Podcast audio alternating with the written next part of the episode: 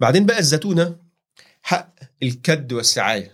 الأسطورة اللي هم اخترعوها وروجوا لها وصدقوها كمان. معلش ركز معايا شوية عشان الموضوع ده أنت محتاج تفهمه كويس جدا. في حاجة حصلت في عهد سيدنا عمر بن الخطاب هنحكيها وحاجة حصلت أيام سيدنا الغرب المتحضر هنحكيها برضو ونقارن ده باللي هم بيطالبوا بيه.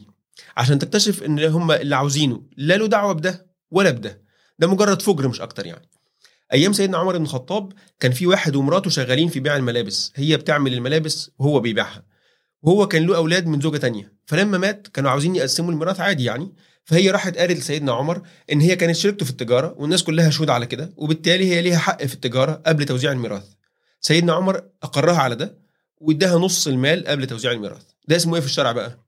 اسمه إن في شركة غير موثقة فلما مات أحد الشركاء الشريك الثاني أو باقي الشركاء طالبوا بحقهم غير الموثق ولأن كان عندهم شهود على الحق ده القاضي قضى لهم بالحق ده قبل توزيع الميراث. عادي يعني.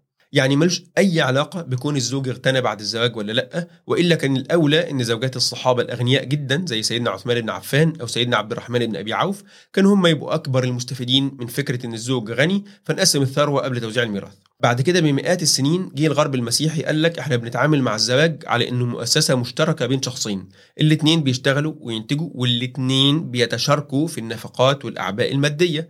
فلما بيحصل طلاق هنشوف الزيادة عند كل شخص من الاثنين بعد الزواج قد إيه وبناء عليه هنقسم ثروة الزوجين اللي تكونت بعد الزواج. ثروة الزوجين مش ثروة الزوج بس. فالثروة اللي تكونت دي هنقسمها بين الطرفين. ولو في طرف من الاثنين هو اللي غلطان أو هو اللي طالب الطلاق بدون ضرر مباشر يبقى هو اللي هيشيل الحمل الأكبر. فهنا بنتكلم عن مفهوم تاني للأسرة أصلا مش مبني على إن في طرف مسؤول مسؤولية كاملة عن الإنفاق وطرف تاني مسؤول مسؤولية شبه كاملة عن رعاية الأسرة والسكن. ده أولا. ثانيا النموذج ده أصلا ما فلحش. يعني هو أدى لنقص شديد في حالات الزواج لحد ما الحكومات اضطرت إنها تعدله وتضيف الحق لأي طرف من الطرفين انه يضيف في عقد الزواج بند اسمه بند فصل الثروات عند عقد الزواج.